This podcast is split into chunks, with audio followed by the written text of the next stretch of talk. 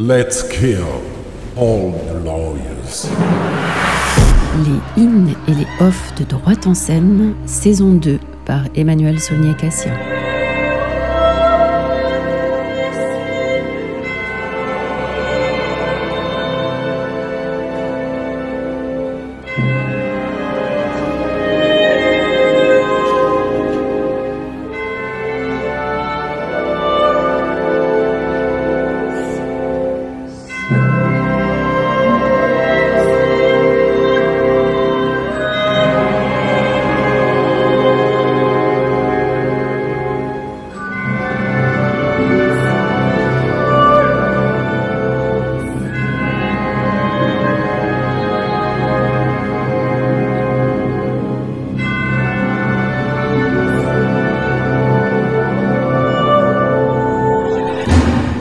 Troisième semaine consécutive, les in et les off de droite en scène sont enregistrés depuis le Festival d'Avignon, où la programmation du in vient de s'achever après 300 représentations de 45 spectacles dans 38 lieux différents et où une partie des 1070 spectacles du off se joue encore jusqu'au 31 juillet. Après la thématique principale des spectacles procès dans le premier épisode du 12 juillet et de la démocratie dans le deuxième podcast du 19 juillet, ma sélection pour ce troisième et dernier épisode tourne autour des droits des femmes, à la fois sous l'angle de leur liberté d'expression et du droit à disposer de leur corps.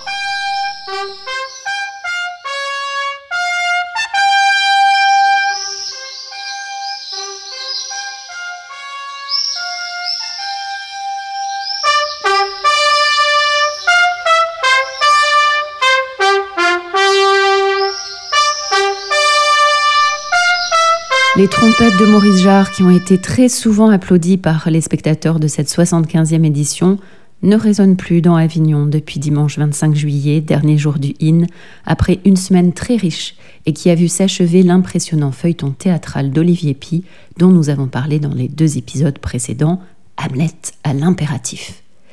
Il y était aussi question des femmes à travers la figure d'Ophélie. Qu'est devenue Ophélie? Son père assassiné, son frère exilé, son amour anéanti. Elle erre dans les rues, signe trop visible de la folie du temps et du royaume. Vous devez lui parler. Elle est dangereuse politiquement. Il est rare que l'on voit Ophélie comme un danger politique. Ce danger, c'est la vérité. Les fous disent la vérité, hélas. C'est pour cela qu'il faut les faire taire. Ce dialogue imaginé entre Horatio et Gertrude par Olivier Pi est précédé d'une interrogation sur le rôle que l'on a voulu attribuer à la blanche et pure Ophélie. Tous la désirent et tous la tuent. Ophélie n'est pas une figure tragique ou héroïque à la Antigone, elle est plutôt la victime d'un monde où les femmes n'ont droit à rien, comme l'indique Gertrude. Une œuvre moins de la fatalité que du patriarcat, et cette image de jeune femme offerte, victime, dérivante, liquéfiée, abandonnée au fleuve, déterminera une certaine idée de la femme au XIXe siècle. L'Ophélie d'Hamlet à l'impératif s'exclame Sauver Ophélie de cette image devrait être le devoir éthique de toute comédienne.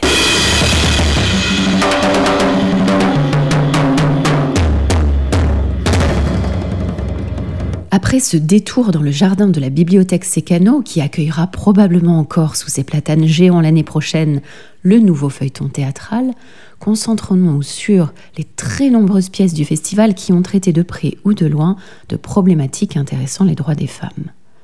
Il faut également souligner que si la question de la discrimination en fait partie, l'on ne peut que constater et s'en réjouir qu'au Festival d'Avignon, et en particulier cette année dans le IN, les femmes étaient en première ligne et ont défendu des spectacles puissants, reflétant des femmes puissantes, comme l'écrirait Marine Diaye, qui a d'ailleurs proposé la semaine dernière à la Chartreuse un éblouissant seul en scène Nicole Garcia, qui traite notamment de la question du harcèlement scolaire.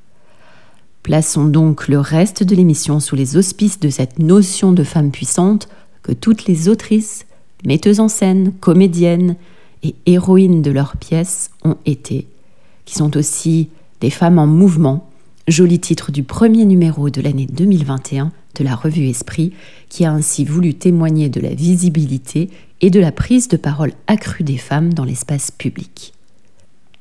Commençons par la liberté d'expression. Les femmes sont puissantes, y compris lorsque leur droit à la liberté d'expression est bafoué ou contrarié. Cette question a été traitée de manière particulièrement délicate ou engagée dans plusieurs spectacles du Off. J'aimerais tout d'abord signaler un spectacle déjà joué à Avignon, dont j'avais parlé dans le podcast du 10 juillet 2019 de la première saison des Inédés Off de droite en scène, Les filles aux mains jaunes de Michel Bélier, et qui se joue cette année encore au théâtre actuel jusqu'au 31 juillet à 10h. Quatre ouvrières dans une usine d'armement au début du XXe siècle découvrent l'injustice dans le monde du travail en l'absence des hommes. Une femme émancipée, journaliste et militante chez les suffragistes incite les autres à partir au combat pour l'égalité, l'égalité au travail notamment, et la liberté d'expression. C'est un message simple mais efficace, dans une esthétique léchée et une mise en scène enlevée, à voir en famille assurément. Je souhaite ensuite vous parler de deux spectacles très engagés, à raison, concernant les femmes de deux pays d'Asie du Sud dont les droits sont constamment bafoués. Tout d'abord, Asia. C'est à partir de la véritable histoire d'Asia Bibi que Mouloud Belaïdi a écrit Asia. Asia est une Pakistanaise chrétienne qui a été inculpée de blasphème par des femmes musulmanes qui l'ont d'abord accusée d'avoir souillé la source d'eau à laquelle elle avait bu près des champs où elle travaillait à la cueillette de baies. Asia a été immédiatement emprisonnée, les faits remontent à 2009, car le blasphème est sanctionné pénalement au Pakistan, le code pénal de 1986 le punissant par la peine capitale ou l'emprisonnement à vie. Elle a été condamnée à mort en première instance, puis en appel. L'application de cette loi interdisant le blasphème au cas de cette mère de famille analphabète qui aurait répondu aux femmes que le prophète ne serait certainement pas d'accord avec euh, le fait de dire qu'elle avait souillé l'eau, a été vivement critiquée à l'étranger, mais également au Pakistan. Des responsables politiques locaux l'ont contesté, ont rendu visite à Asia et certains ont été assassinés pour cette démonstration, comme euh, le gouverneur du Punjab. La mobilisation internationale et la résistance de certains soutiens sur place ont permis de saisir des juridictions supérieures et Asia a finalement été acquittée en 2018 par la Cour suprême du Pakistan, dont le verdict euh, avait pourtant été repoussé de deux ans et les juges menacés. C'est tout ce cheminement que raconte le monologue écrit par Mouloud Belaïdi, les humiliations subies en prison, tenant tant au caractère inhumain et dégradant des lieux de détention dans lesquels elle a été enfermée, qu'au fait d'être une femme, tout simplement, objet de tous les caprices et violences des surveillants, par ailleurs une femme chrétienne, dans un pays majoritairement musulman, traitée de prostituée en raison de l'accusation de blasphème et du soutien des Occidentaux, notamment après qu'Asia ait été faite citoyenne d'honneur de la ville de Paris en 2015. Ce monologue, imaginé en toute délicatesse, avec pour seul décor des grilles de prison et de belles lumières, se joue au théâtre du Chêne Noir jusqu'au 31 juillet à 19h45.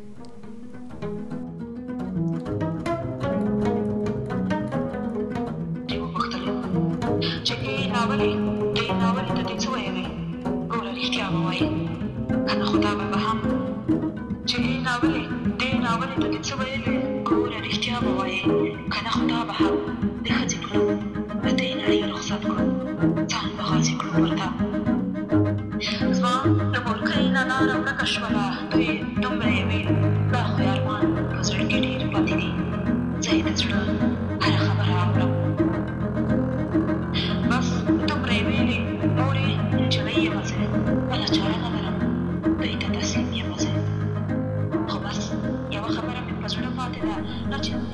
Je hurle d'Éric Domenicone et Mirman Bahir est un spectacle qui pourrait être qualifié de documentaire si cela ne le réduisait pas à une catégorie qui ne le valorise pas suffisamment dans sa dimension poétique et musicale, comme vous venez de l'entendre dans ce petit extrait. Je hurle est un texte engagé, un cri multidimensionnel, des mots hurlés, du papier déchiré, froissé, transformé, recomposé en poupée. Le cri poussé par toutes les femmes ayant soif d'écrire en Afghanistan et qui en sont empêchées.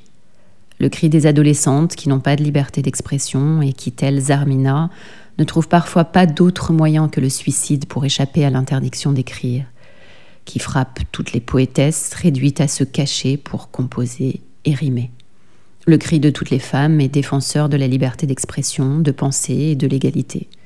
Un cri porté par une histoire réelle et cruelle, magnifiée par une mise en scène poétique et tragique qui trouve un équilibre improbable et pourtant d'une grande justesse entre le théâtre de marionnettes et le théâtre documentaire.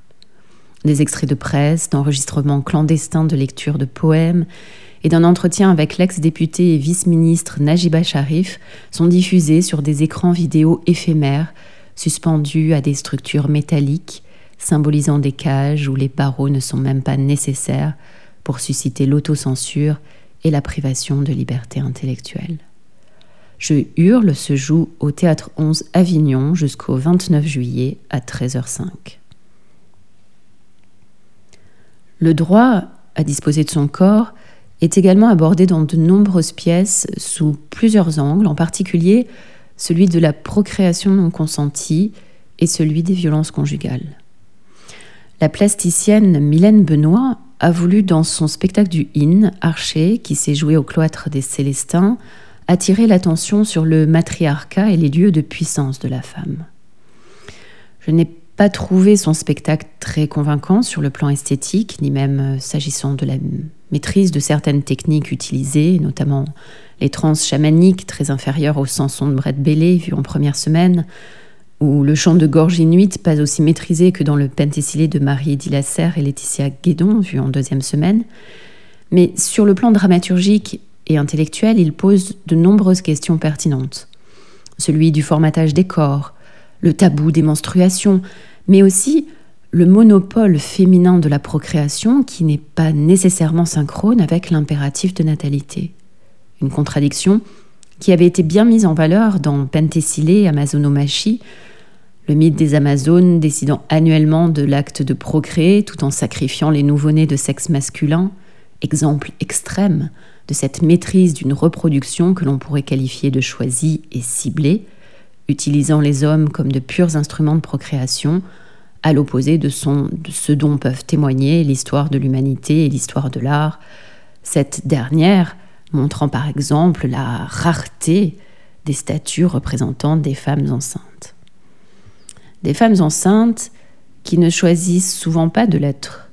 La maternité imposée, qui ne peut pas par ailleurs être stoppée sans un danger extrême quand les interruptions de grossesse ne sont pas légales, est un autre sujet peu traité au théâtre. Les procès dits de l'IVG ont fait l'objet ces dernières années tout de même de quelques propositions intéressantes. Je pense notamment à Hors-la-loi de Pauline Bureau et Reconstitution d'Émilie Rousset. Dans le Hof d'Avignon, l'excellente Fanny Cabon reprend Gardienne au théâtre des Trois Soleils jusqu'au 31 juillet à 13h25, qu'elle avait déjà joué au festival de 2018.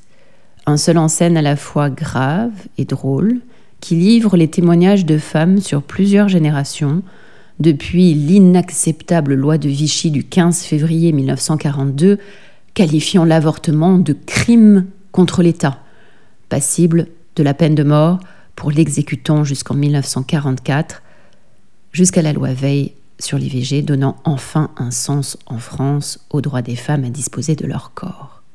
C'est une pièce faussement légère qui parle aussi de manière sensible et juste du désir d'enfant.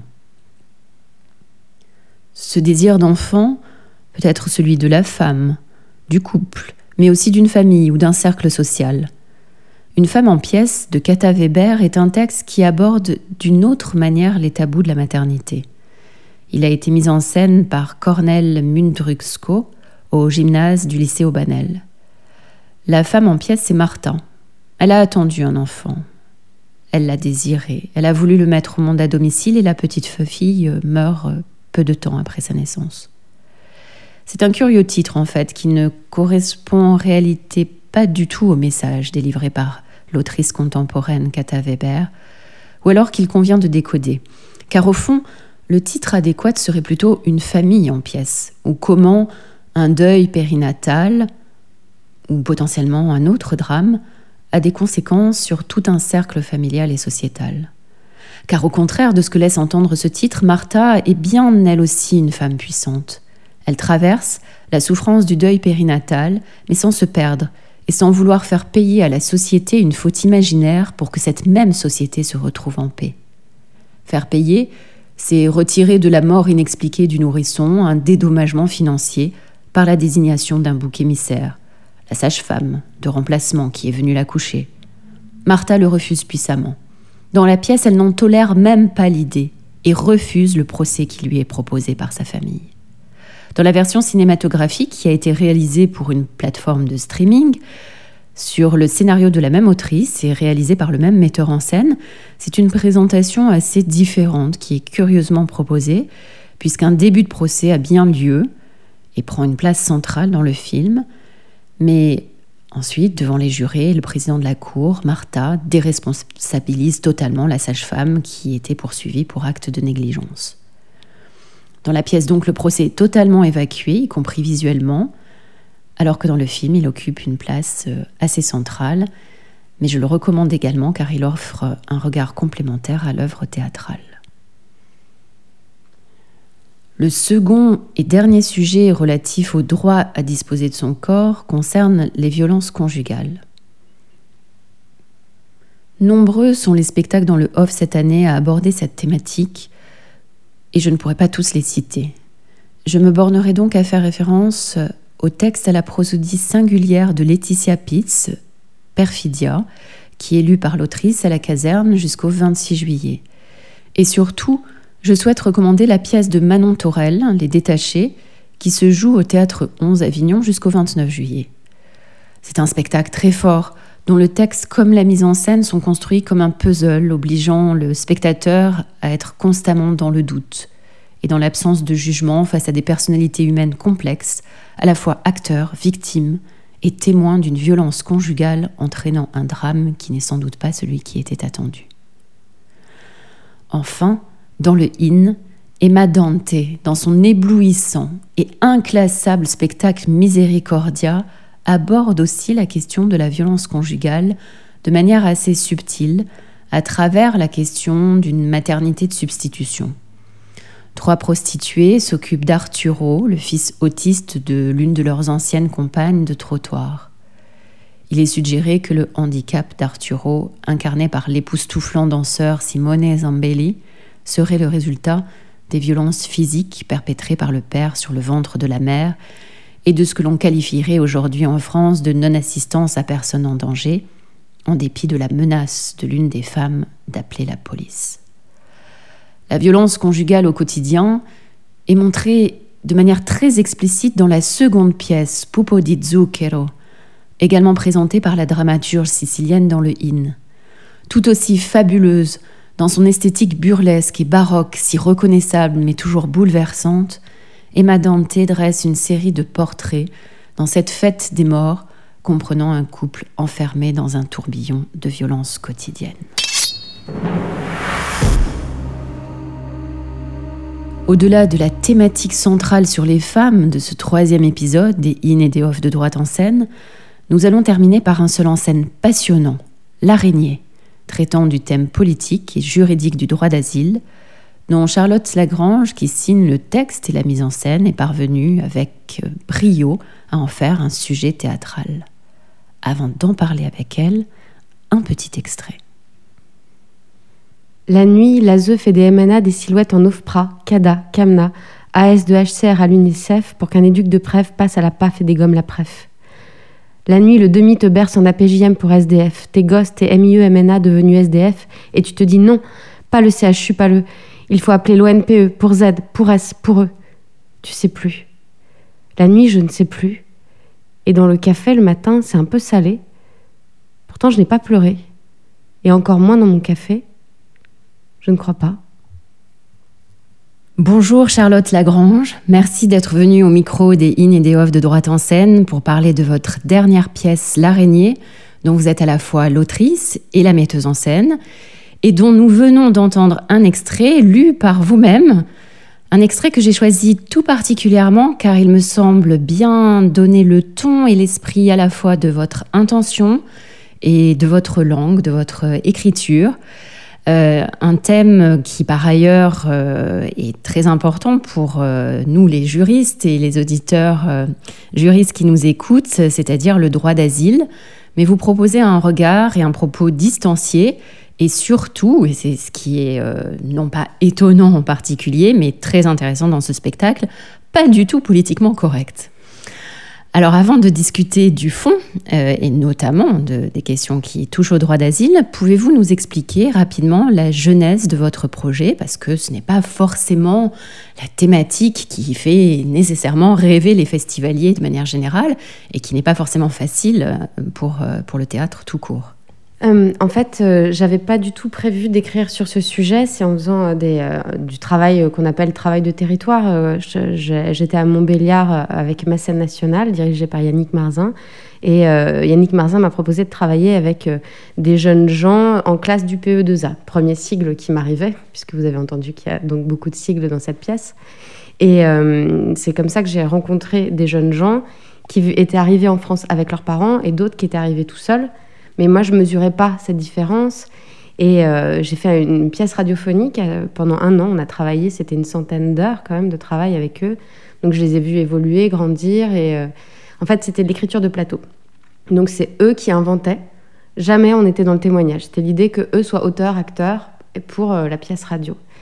Et déjà là, j'ai vu qu'il y avait des choses que je comprenais pas très bien. une gamine qui, me disait que sa sœur avait été dublinée et qui disparaissait.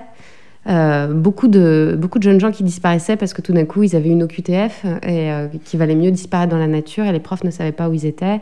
Certains éducs pouvaient le savoir. Je comprenais pas qui étaient ces travailleurs sociaux qui gravitaient autour, quels étaient leurs liens.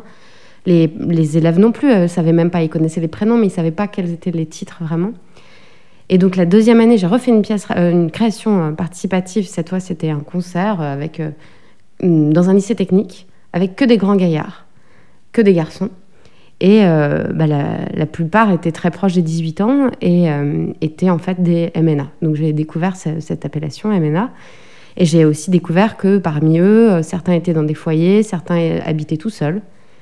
Il y a eu plein de dysfonctionnements dans l'atelier, ça c'était intéressant, c'est que le soir, on avait un atelier de 18h à 21h, ils étaient épuisés à 19h hum, parce qu'en en fait, ils se levaient à 6h du matin parce qu'ils devaient aller de Besançon à Montbéliard. Et du coup, tous ces dysfonctionnements, je ne vais pas les énumérer tous parce que ce serait très long, m'ont donné envie de comprendre un peu plus. Et quand on m'a proposé une troisième création participative, je me suis dit que là, j'allais devenir animateur pour euh, étrangers, qu'il y avait quelque chose qui n'était pas juste, en tout cas dans le travail euh, que je faisais. La première année, je pouvais être ignorante de ce que vivaient les jeunes gens avec qui je travaillais. La deuxième année, j'en savais un peu plus, mais la troisième, il fallait que je me renseigne et puis aussi que je retrouve mon regard d'autrice. Et euh, c'est des euh, personnes qui sont chargées des relations publiques euh, au théâtre qui m'ont dit, mais qui m'ont soufflé l'idée de faire une résidence d'écriture. Et j'ai été accompagnée par le théâtre très, très bien et par une personne qui avait été prof de FLE, du PE2A, qui avait été référente au CASNAV, pour faire des entretiens avec énormément de gens. Et j'avais l'impression que c'était une toile d'araignée. C'était des travailleurs sociaux qui ne travaillaient pas les uns, ils n'étaient pas collègues, ils faisaient partie de plein de systèmes différents. Mais ils se connaissaient tous et c'est comme s'ils avaient la géographie du département dans la tête. Ils savaient à qui s'adresser s'il y avait besoin de ceci, cela. Et je comprenais que c'était pas du tout euh, le travail qu'ils faisaient les uns avec les autres n'était pas du tout un travail protocolaire. C'était à chaque fois des choses un peu officieuses pour rendre possible le travail social. Et surtout, en les rencontrant, aucun ne voulait être enregistré. Ils avaient peur de parler. Mais tous me parlaient extrêmement longtemps. Euh, le plus court, ça a été une heure, mais sinon, c'était rapidement quatre heures. Euh, ils avaient besoin de raconter, ils avaient besoin de dénoncer et surtout de parler d'un mal-être au travail qui était hallucinant. Et donc, euh, j'avais pas d'exigence de résultat de la part du théâtre, mais euh, j'étais pas du tout obligée d'écrire, c'était pas une commande d'écriture, mais avec tous ces récits, il y a eu euh, un moment la nécessité d'écrire et puis de fictionner pour pouvoir le raconter.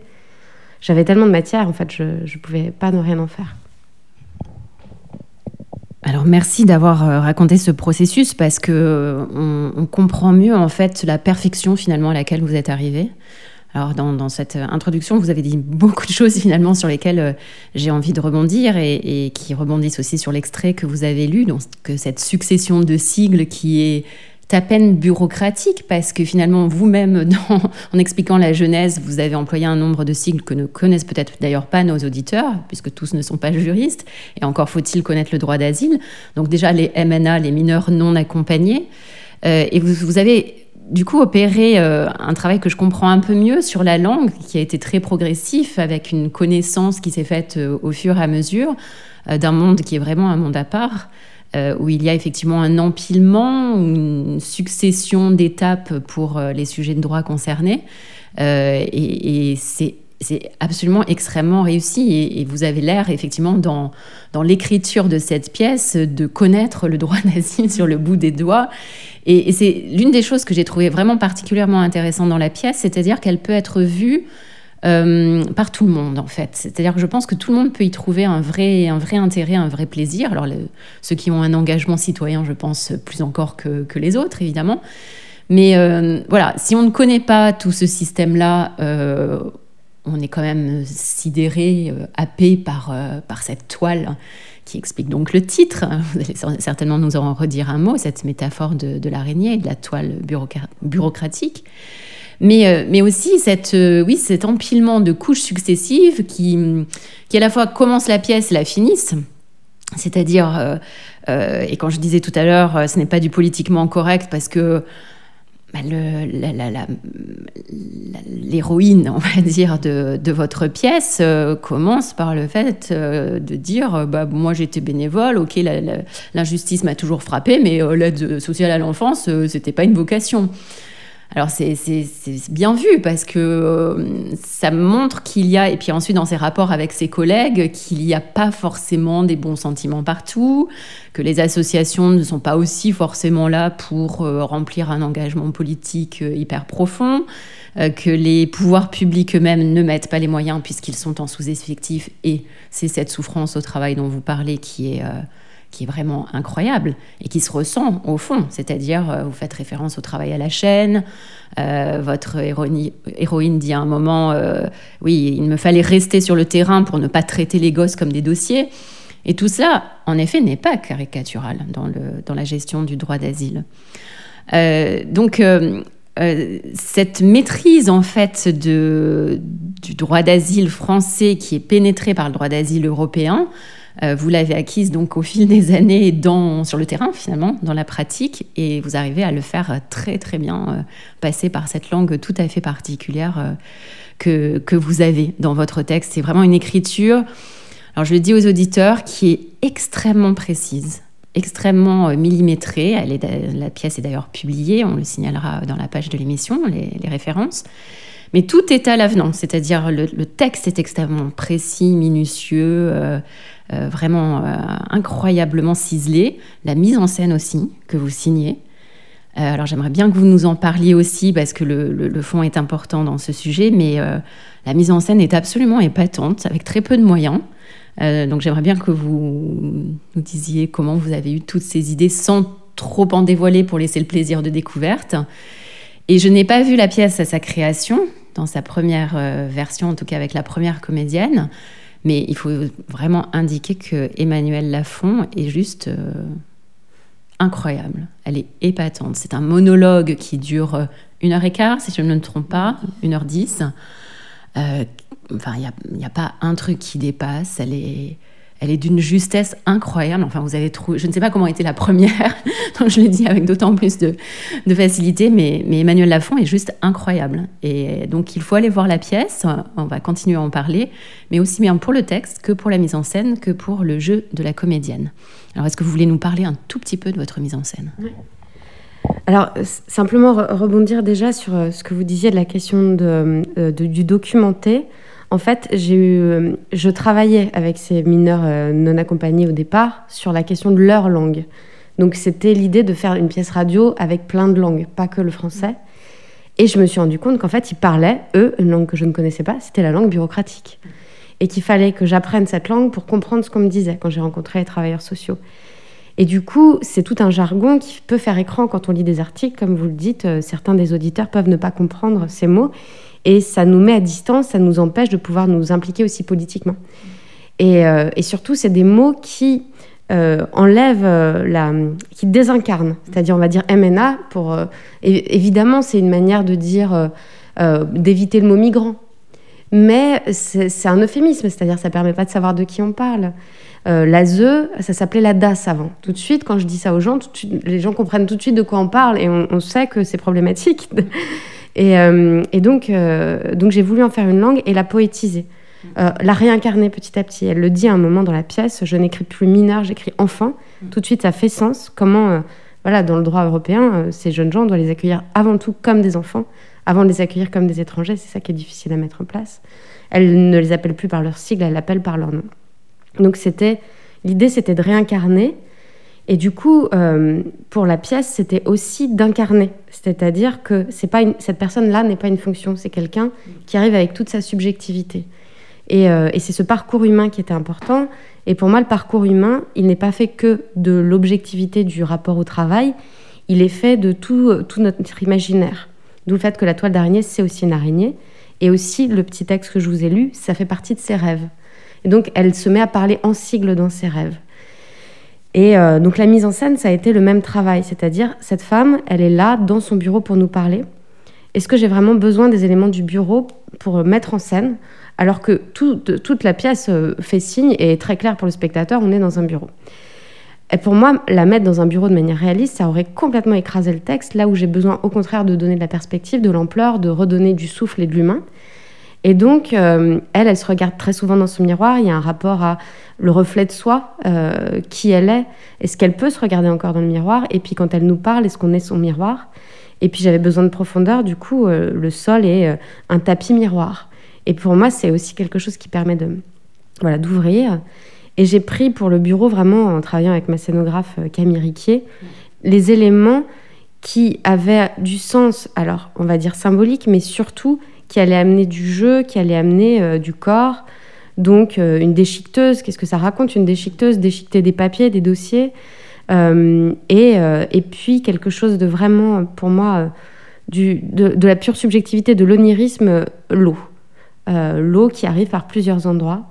Et je vous dévoile pas tout. Oui, c'est dommage ça serait en effet dommage de tout dévoiler, mais effectivement, il y a essentiellement du papier, de l'eau, euh, de l'éparpillement, de la destruction, euh, qui est à l'image des vies euh, qui sont malmenées en fait dans ces, dans ces dossiers. qui, qui, peuvent être recalés, qui peuvent être transférés, extradés. C'est le sens des dublinés. Donc effectivement, vous, vous employez cette cette référence et ce néologisme, plus exactement de Dubliné, euh, qui fait partie du jargon euh, bureaucratique euh, extrêmement employé, mais que tout le monde ne maîtrise pas du tout, hein, les Dublinés. Donc c'est selon ce qu'on appelle le système européen de Dublin. Il y a eu trois accords différents. Et c'est le fait que lorsqu'un migrant arrive sur le sol européen, c'est le premier État dans lequel il est arrivé qui doit examiner sa demande de demande d'asile, de protection internationale. Et si jamais, pour une raison X ou Y, il se déplace dans un autre pays, euh, l'autre pays doit le renvoyer dans le premier état pour euh, l'examen de sa demande. Et donc on a un exemple dans la pièce euh, très explicite d'enfants de, dublinés qui, qui ensuite forment un recours et, on a aussi la figure du juge.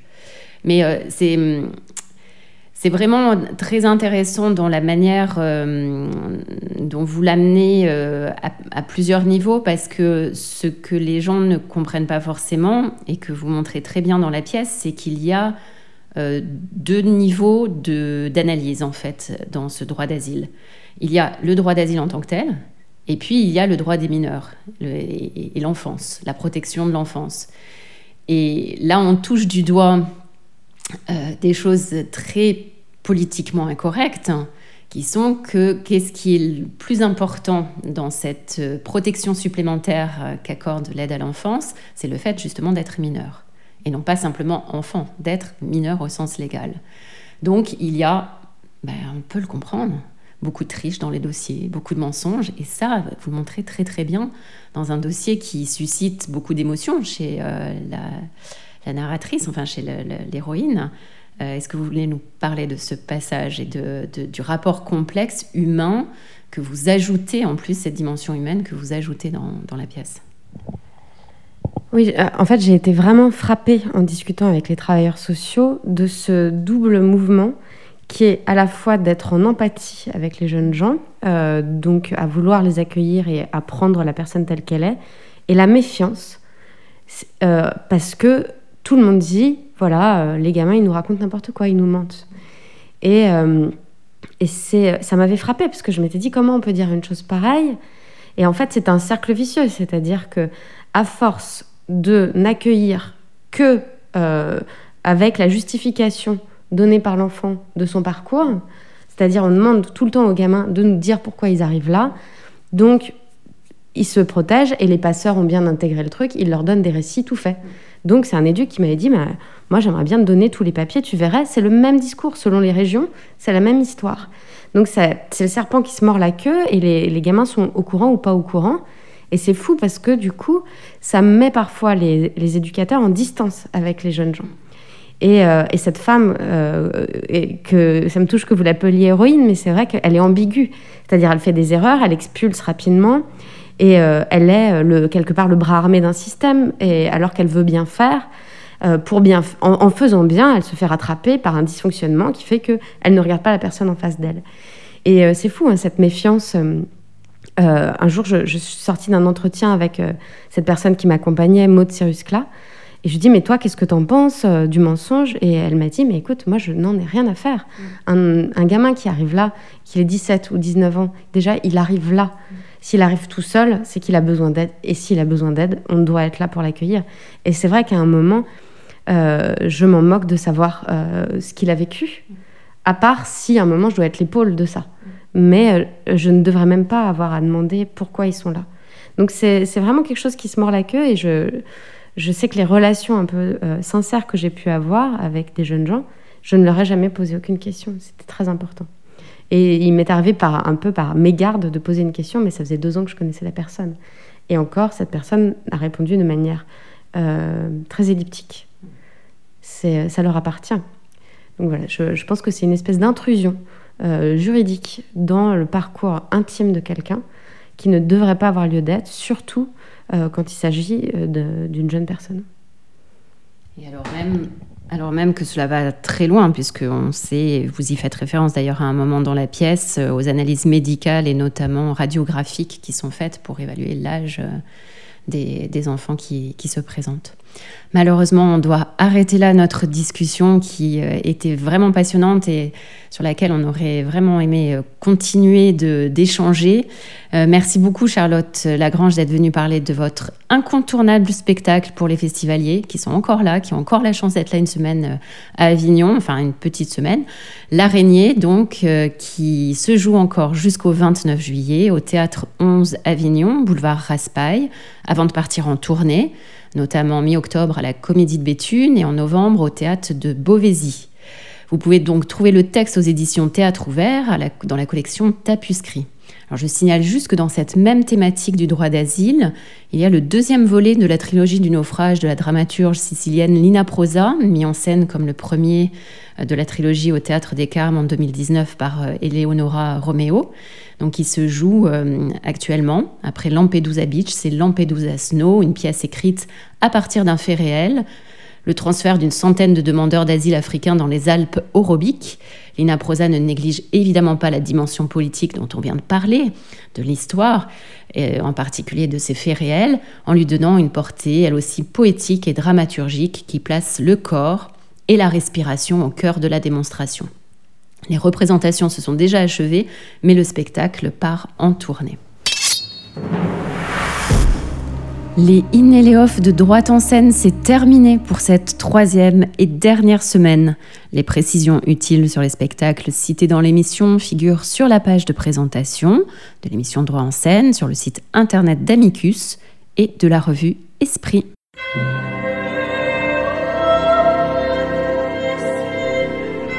C'était le troisième et dernier épisode de la saison 2 des In Off de Droite en scène. Un grand merci à Camille Bloomberg pour la coordination, à Léobardo Arango pour la réalisation et à Édouard Chignardet pour le relais sur le site de la revue Esprit. Vous pouvez écouter les précédents podcasts des In et des Off de droite en scène en vous reportant aux liens mis en ligne sur les réseaux sociaux d'Amicus Radio, sur le compte Instagram Revue d'Art en scène et via le site internet de la Revue Esprit.